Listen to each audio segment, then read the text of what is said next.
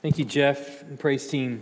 If you have your Bibles, open with me to Matthew chapter 10, verses 40 to 42. Matthew chapter 10, verses 40 to 42 is where we're going to be this morning. There was a season uh, way back, it feels like many moons ago, when I worked for a fruit company that makes phones. Uh, I think you'll know probably which one I'm talking about. Um, I was th- th- during this time I was working on the campus of Apple in Cupertino, California, and we were eating at the cafeteria there on the campus. It's called Caffè Macs. And so we're standing in line, a friend of uh, all of us actually on the team, and we're, we're standing in line and we have our trays and we're getting ready to pay. And one of my friends feels the person behind him bump into him and he lurches forward and he hits the person in front of him. It's kind of a, a, a three car pileup, if you will. And so the, the person, my, my friend in line, turns around as if he's going to, you know, kind of tell this person, you, you know, you ran into me. He turns around to see a tall, slender man wearing a black turtleneck. Steve Jobs had run into him. And so he turns around expecting an apology, and once he sees that it's Steve Jobs, turns right back around and goes about his business, not expecting an apology anymore.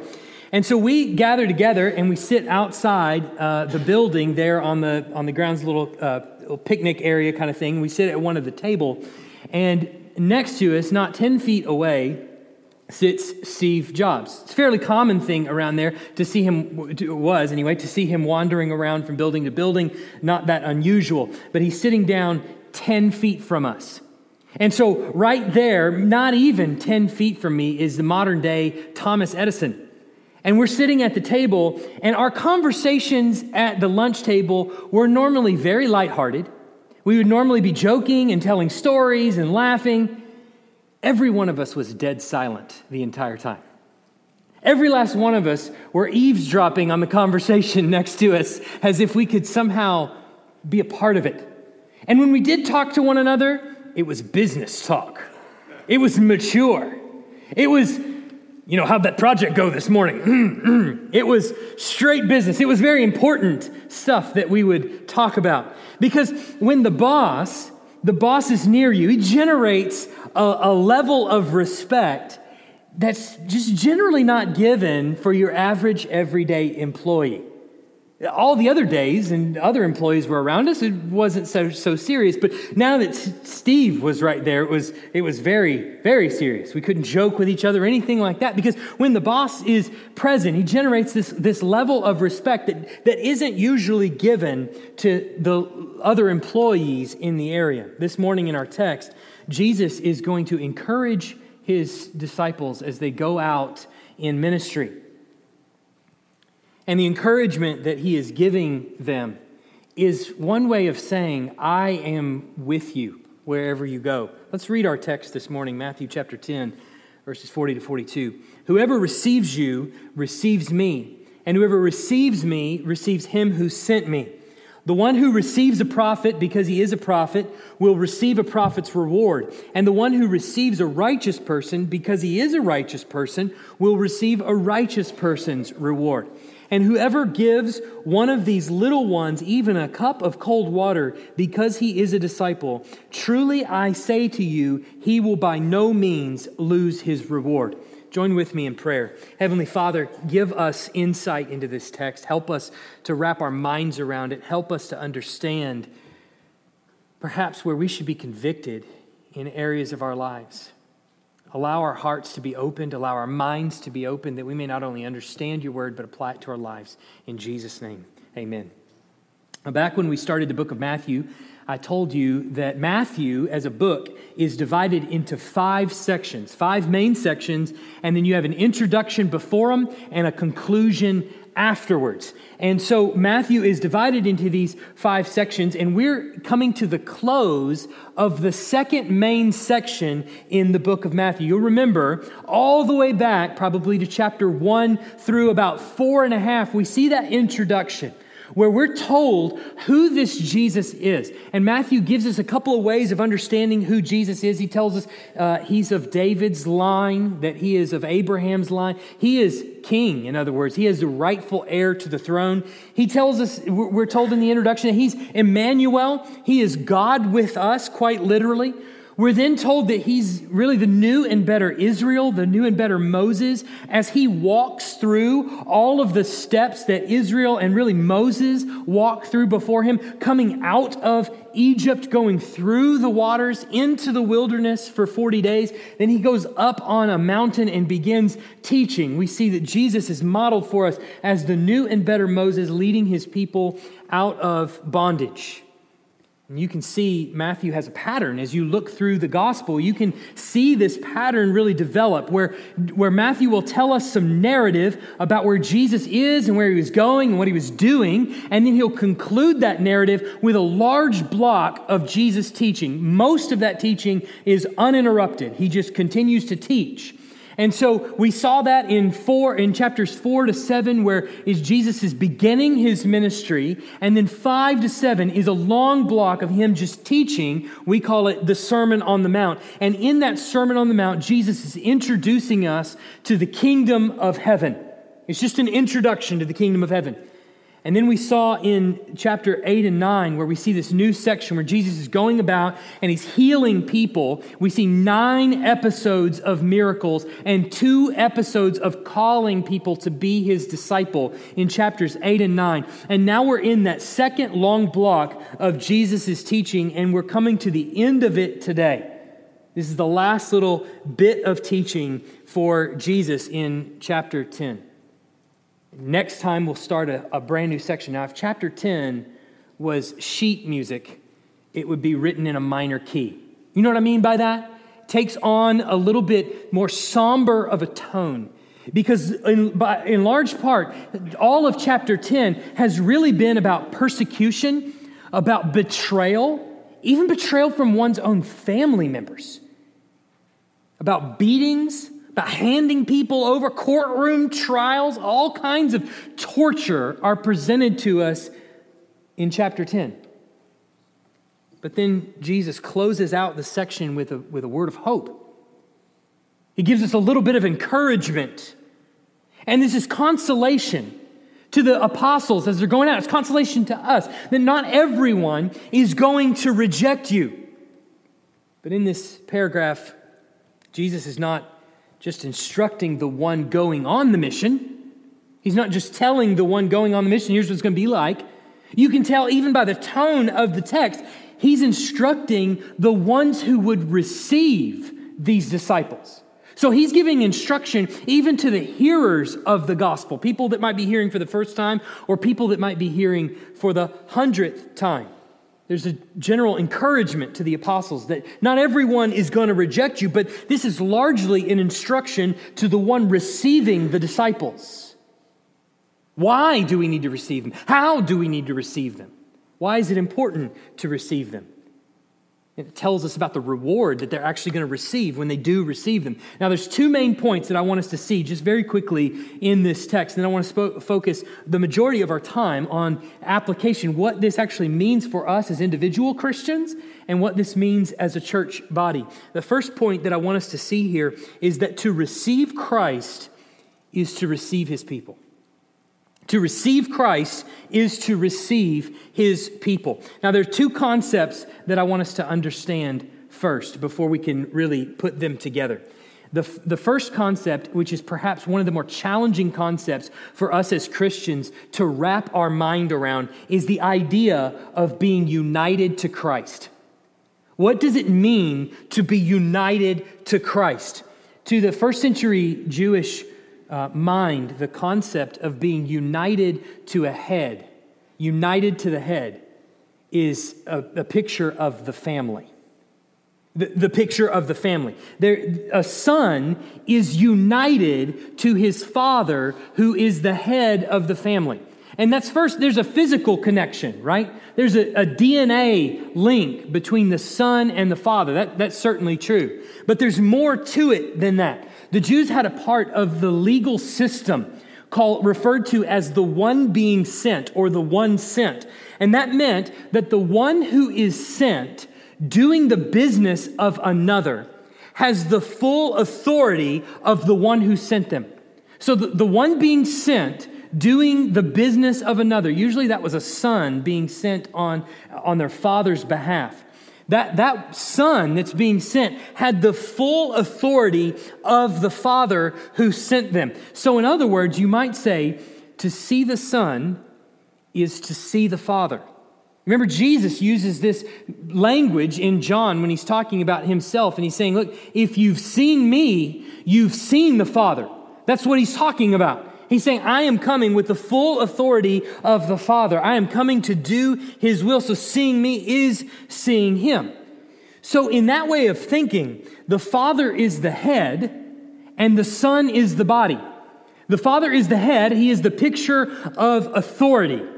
And the Son is the body, he is the picture of the one doing the work. And yet, the body is so connected to the head that you you can't separate the two from each other. You can't separate the body from its head. You can't separate the authority from the one carrying out the authority. Now, I want you to consider the bigger biblical picture. So just zoom out for just a second and consider the picture that the Bible is painting. Humanity, mankind, had a head.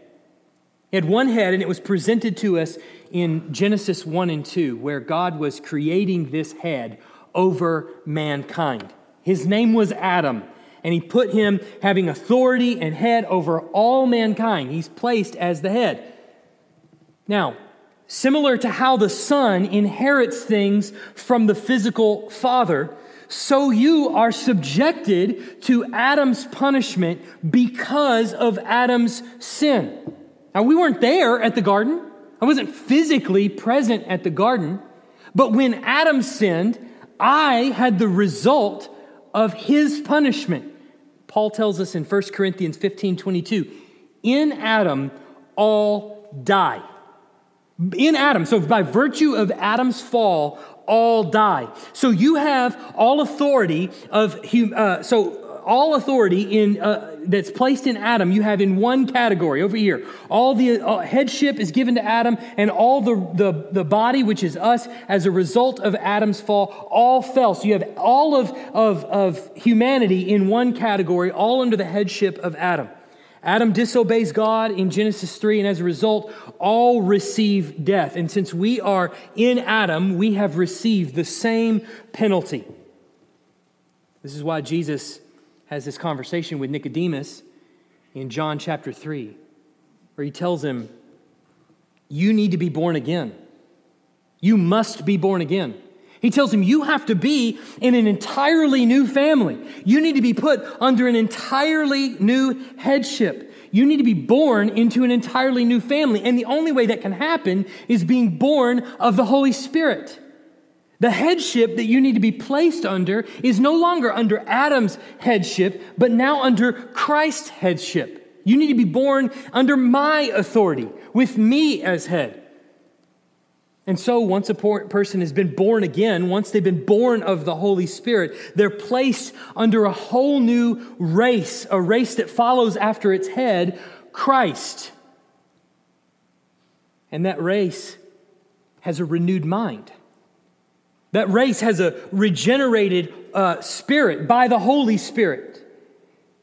That race is being bent toward now pleasing God instead of pleasing the flesh. Paul says, therefore, if anyone is in Christ, he is a, you remember it, new creation. He is under a new head who is Christ. He's a whole new creature. And as the head goes, so goes the body. Christ is uh, righteous, the body is righteous. Christ is ruling and reigning, the body will be ruling and reigning with him. In the same way that we inherited death from Adam, if we are in Christ, we inherit life from Christ. Now, why is this important? Because Jesus tells his apostles before he sends them out, No one can receive me if they don't receive you. No one can receive me if they reject you. In other words, your union with me extends even as you go out on the road and encounter all different kinds of people of various kinds. Some, as we've seen, are going to reject them and are going to persecute them. In which case, we said back then, a few passages ago, a few paragraphs ago, that they're really rejecting and persecuting Jesus.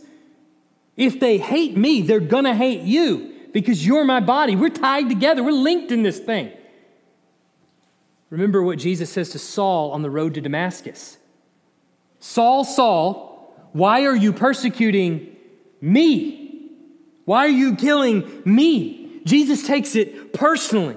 But so also, when they receive you, they're receiving me. The second concept that, I, that is also really important to understanding what Jesus is saying here is the idea of receiving someone.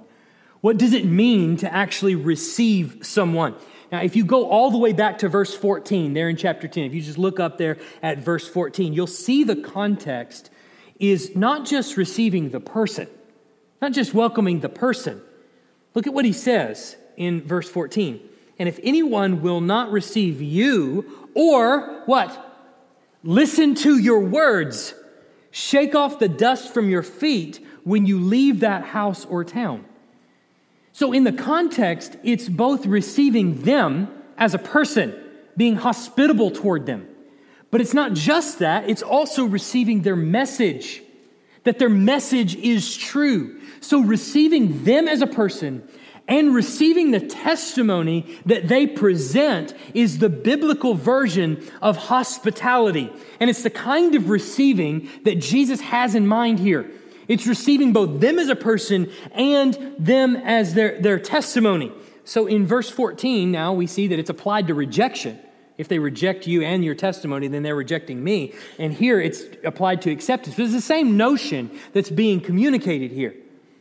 The, the textbook sense of the word here is to permit access to one's company or react favorably to them to permit access to one's company or to react favorably toward them. So the general idea is both of those things put together. The general idea here is that this is hospitality toward them. Not only do you welcome them in your company, but you treat them well because of the message that they're carrying, the one they represent while carrying this message.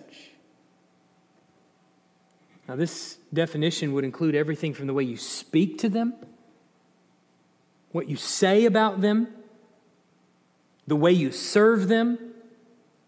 This includes every place from inside the walls of this church all the way to the inside the walls of your own home and everywhere in between. Now, if you connect these two concepts, the first being that we're united to Christ, we, we are Him, and to receive us is to receive Him. And the second being uh, hospitable to the person and the message. If you connect those two, what you get is that we are to respond to each other as if the person across from you is literally Jesus. We are to respond to each other as if the person across from you is literally Jesus, and anything less is a rejection of Jesus himself. See, the concept of hospitality is the merging of these two principles here. The follower of Jesus is united to Jesus. And I want to treat that person as if he or she were Jesus himself. I want you to imagine for a moment that we as a church received a letter in the mail. And it was, it was coming from Jesus himself. He wrote a letter to Emmanuel Baptist Church. And the letter said Dear Pastor, I'm coming to your congregation this Sunday, and I would like you to select one person at random whom I will join at their house for lunch after the service. And your name is drawn. What would you do? How would you prepare? What sorts of foods would you cook? How would you think about this? When he comes in the building, how would you greet him? What would you say to him? But not just you, the one that's picked. What about everybody else that's not? How would you greet him when he comes in? I have a feeling you would be the guest of honor. red carpet would be rolled out for him. He'd be treated with the utmost of respect. Now imagine Jesus' words in verse 40 Whoever receives you receives me. Whoever receives you receives me. How they treat you is how they treat me.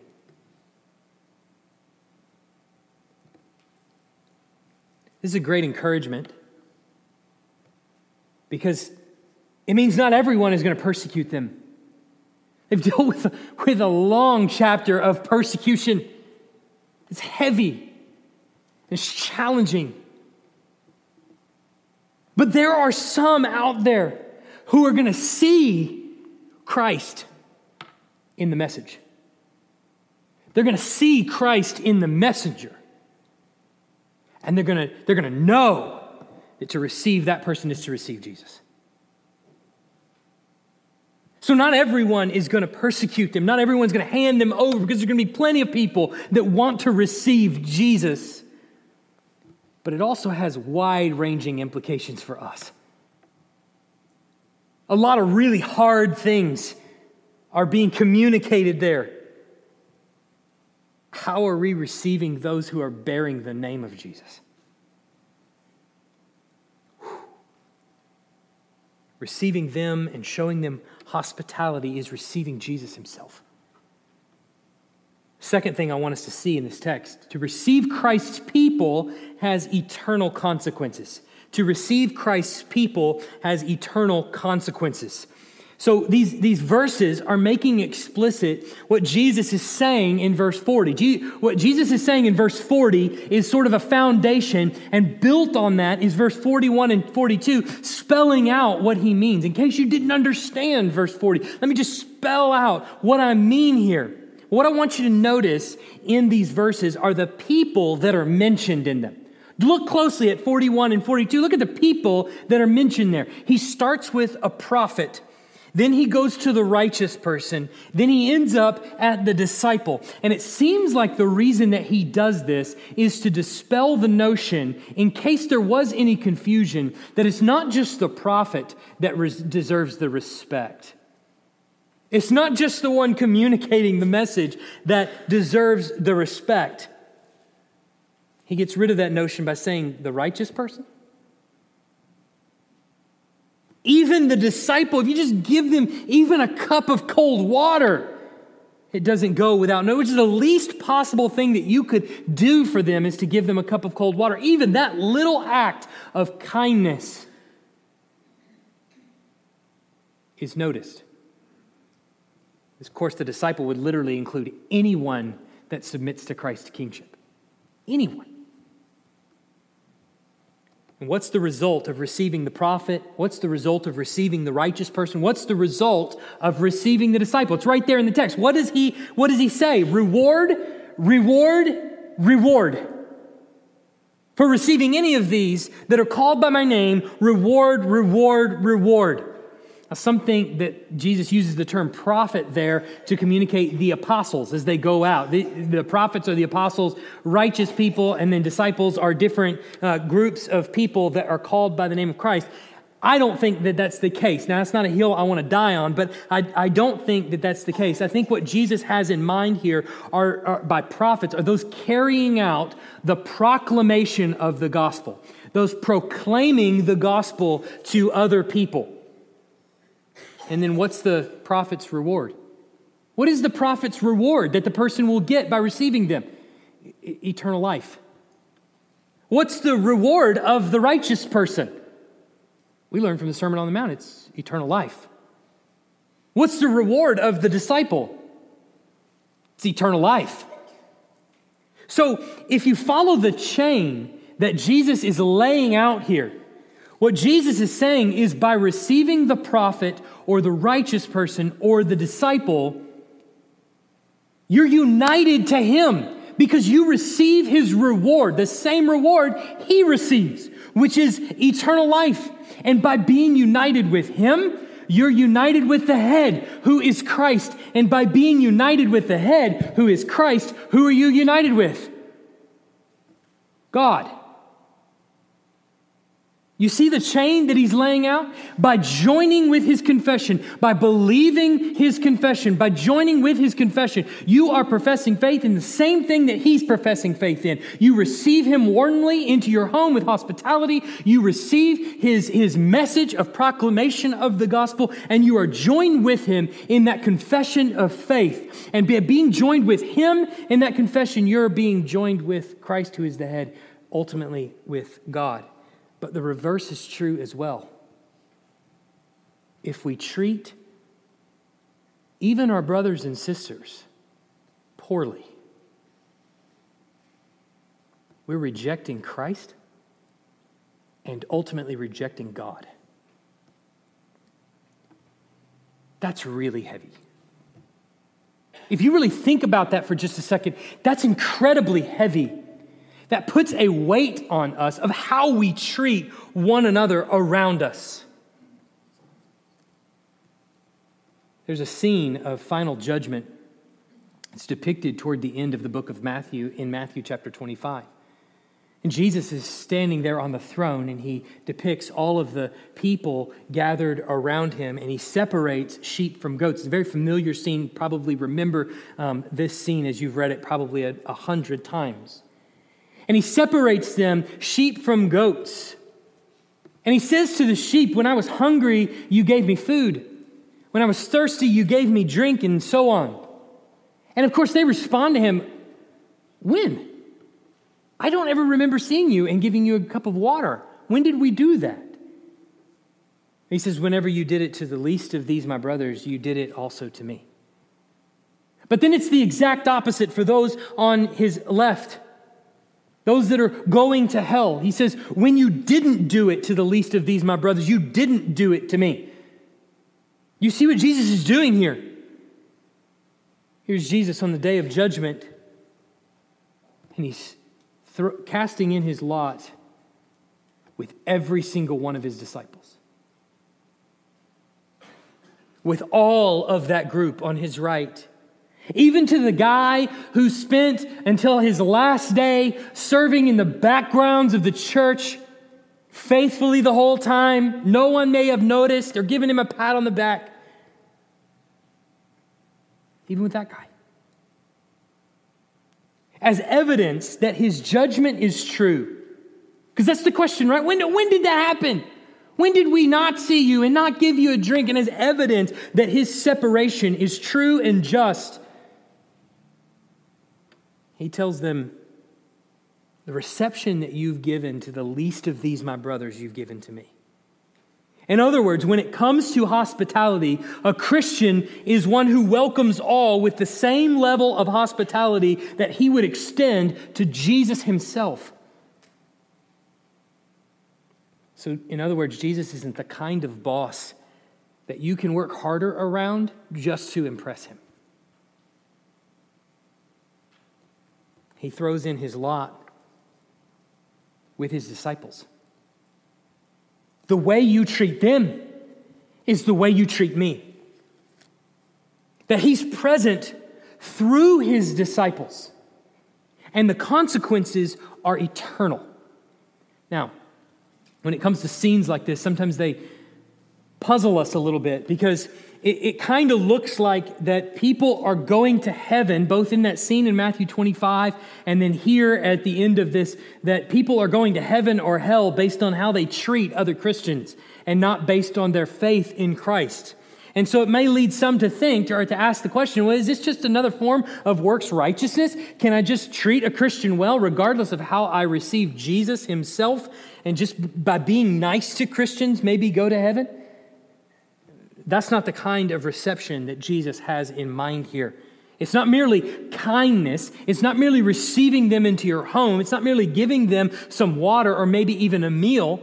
But he says on every line in our passage this morning, he says on every line, because he is a prophet, because he is a righteous person, because he is a disciple.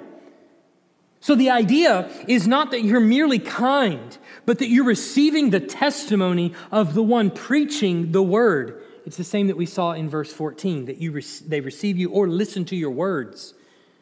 The kind of reception that Jesus is looking for and the kind of reception that matters, the kind of reception that secures the blessings of eternal life and eternal reward is belief in the testimony that's being brought to you by the person bringing it. Whether they're proclaiming it out of their mouth or simply representing it by who they are, by being his disciple. The way you receive this word is by belief in their proclamation and demonstrating your belief is from God, is your willingness to accept them. So, in other words, it's like you saying, I believe your word. I believe your testimony is true, Christian. And do you know what the evidence is that I believe your word? It's because of the way I treat the one bringing it. It's because of the hospitality that I extend to you. Make no mistake about it. There's no such thing as receiving the prophet, the righteous person, or the disciple. There's no such thing as receiving them, but rejecting their testimony. There's no such thing. The bedrock foundation of the church is the proclamation that Jesus is the Christ, the Son of the living God, and that it is only through belief in his atoning work on the cross that I might have forgiveness from God and acceptance in God's kingdom. For there is no other name under heaven by which we would be saved except through Christ. There are several ways in which I think this applies specifically to us as individual Christians, but also as, uh, for us as a church. And I'm going to go through them rather quickly. They're going to appear on the screen behind me. The first thing that I think we should understand is that we should care for one another's soul. That we should care for one another's soul. In other words, membership in the church actually matters. When someone comes forward to say that they want to join our church, or pro- they're basically proclaiming to you and to me that they are Christians. And because they're proclaiming that, the kind of care that we have for their soul is to watch their back and, and to keep them from running headlong into sin. So we should care for one another. That means that the person sitting next to you on the pew is important. They're really important. Their soul is important. And your duty is to them, and theirs to you. Second, we should be hospitable to all people, especially those of the household of faith. What does that mean? That means when people walk in our building, when people come into our assembly, we should greet them warmly, even go out of our way to greet them. The visitor's hand should be raw by the number of hands that they've shaken on their, on their way out the door.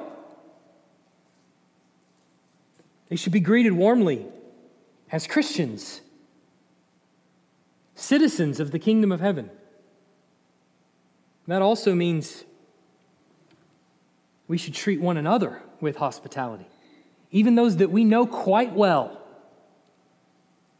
I think a good exercise when you want to see the mettle of a church, go to their business meetings. How do they treat one another there when money is on the line?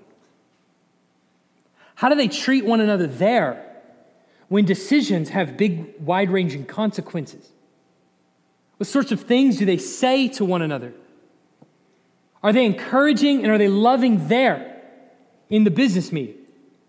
That's the kitchen of the church, so to speak. If the kitchen's dirty, the food's dirty as well. Third, gossip and slander toward others has no place in our mouths. Gossip and slander toward others has no place in our mouths. If this is really true, if the way we treat other believers, other Christians, other people in our assembly is the way we actually treat Jesus, then where is there room to tear someone down behind their back? Where is there room to gossip and slander about someone? And you notice in this passage, there's no qualifications here. There's no, well, I really, I know that person. When I was a kid, he bullied me. on the playground. I know what kind of a lot that guy is.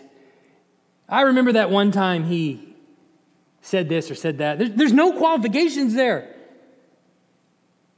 You treating them, if they're, especially if they're of the household of faith, is the way you treat Christ Himself. And if they sinned against you, go to Him and tell Him His fault. Fourth, you should find a way to serve the body. You should find a way to serve the body. Now, if you, you it's, it's your right as just a free individual to come in here, to sit on the pew, to even join our church. And to just sit there. You can do that, I suppose, but you're hurting yourself it's your reward that you're hurting when you choose not to serve someone else. And that doesn't mean that you get to sit there in the pew and just wait for somebody to come along and say, Hey, I think you would really be good at this particular thing. Not all the time is somebody going to do that. It's your objective to come into a church, to join that church in membership, and then to go forward and find a place where you can serve other people selflessly. It should obviously fit with the things that, that God has given to you. So, in other words, if He's given you arthritis in your back and your knees and your hips, you're probably not the one that's going to be moving the pianos. That's probably not where your form of service is going to be but it should be a place where you can serve. As an example, the children's ministry and the people that serve in the children's ministry, they are literally giving back to people that are never going to thank them. There, I, maybe there is a kid out there who has turned to his Sunday school teacher and has said, Thank you for serving the Lord by teaching me the gospel. Maybe there's a kid that's done that, and if you've received that as a Sunday school teacher, you are a unicorn in this world, okay? Not many people have what you have, but you have been encouraged, and that's good. But you're literally giving back and serving someone else. Fifth, there's no such thing as loving Jesus and hating his body. There is no such thing as loving Jesus and hating his body. We hear this from time to time. Yeah, I'm a Christian, but I really don't go to church because, well, I don't like dealing with a lot of hypocrites up there, which is the height of hypocrisy, not realizing your own hypocrisy. But if you're the kind of person who says, I'm a Christian, but I rarely go to church, I, I, want to break this to you as gently as I can. You're in sin. That's sin that you're diving into, that you're a part of. You're in sin. And we, as his body, if we know people like that who are members of our church, but they don't come, that's our objective to go to them and remind them that what you're doing is sinful. I'm caring for your soul in this way. Because remember, that's another thing that we should be doing is letting them know their fault. Sixth, Jesus physically cares for us through his disciples. Jesus physically cares for us through his disciples. We don't often think about it this way, but when we go through trying and hard times and difficult times, and you have those Christians that come around you and wrap their arms around you and give you a hug, that pray for you, that give you flowers, that call you on the phone, that whatever, when you have those Christians that come around you, that is literally Christ reaching down to you and caring for you. Can you imagine a Christian going through a tough time and dying and go to heaven, stand before Christ and say, uh, Lord, I, I've lost everyone in my family. Where were you? What happened to you? I didn't see you anywhere. Can you imagine his response? If this text is true, then his response is very simple. Who do you think that was that gave you a hug? Who do you think that was that prayed for you? Who do you think that was that cared for you? Who do you think that was that loved you? That was me. So, to receive the love and affection from our brothers and sisters around us, the encouragement from our brothers and sisters, and sometimes the rebuke from our brothers and sisters around us, is to receive it from Christ Himself. Last, our concern should be for eternal rather than temporal rewards. Our concern should be for eternal rather than temporal rewards.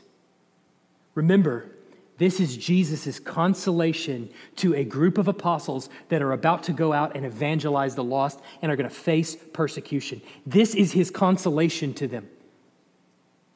Be encouraged. As these apostles stare down the barrel of persecution, he's telling them, it gets really good in the end. It gets really good in the end. And you need to put stock and trust in the fact that the rewards that wait for you are great. So, what does that mean to us? Go out and evangelize. In the face of persecution, go out and evangelize. If people ostracize you, go out and evangelize. Not only will your evangelism receive reward, so will hospitality. And there are people who desire the word that you're bringing, and they will receive you warmly. Let's pray. Heavenly Father, thank you for the word of your text, what it tells us, what it communicates to us, and how it convicts us. Lord, if it's me, it's empty words. There's nothing that I bring to the table. But if this is from you, it has the power to change our hearts. The ways that we respond to one another, ways that we respond to people that are outside of this body, the ways that we respond to other Christians around us. Lord, allow us to make amends where there have been walls that have been built up between us and other people. Allow us to tear that down and rebuild those relationships on a better foundation, if that be the case. And allow us to confront our sin and own up to it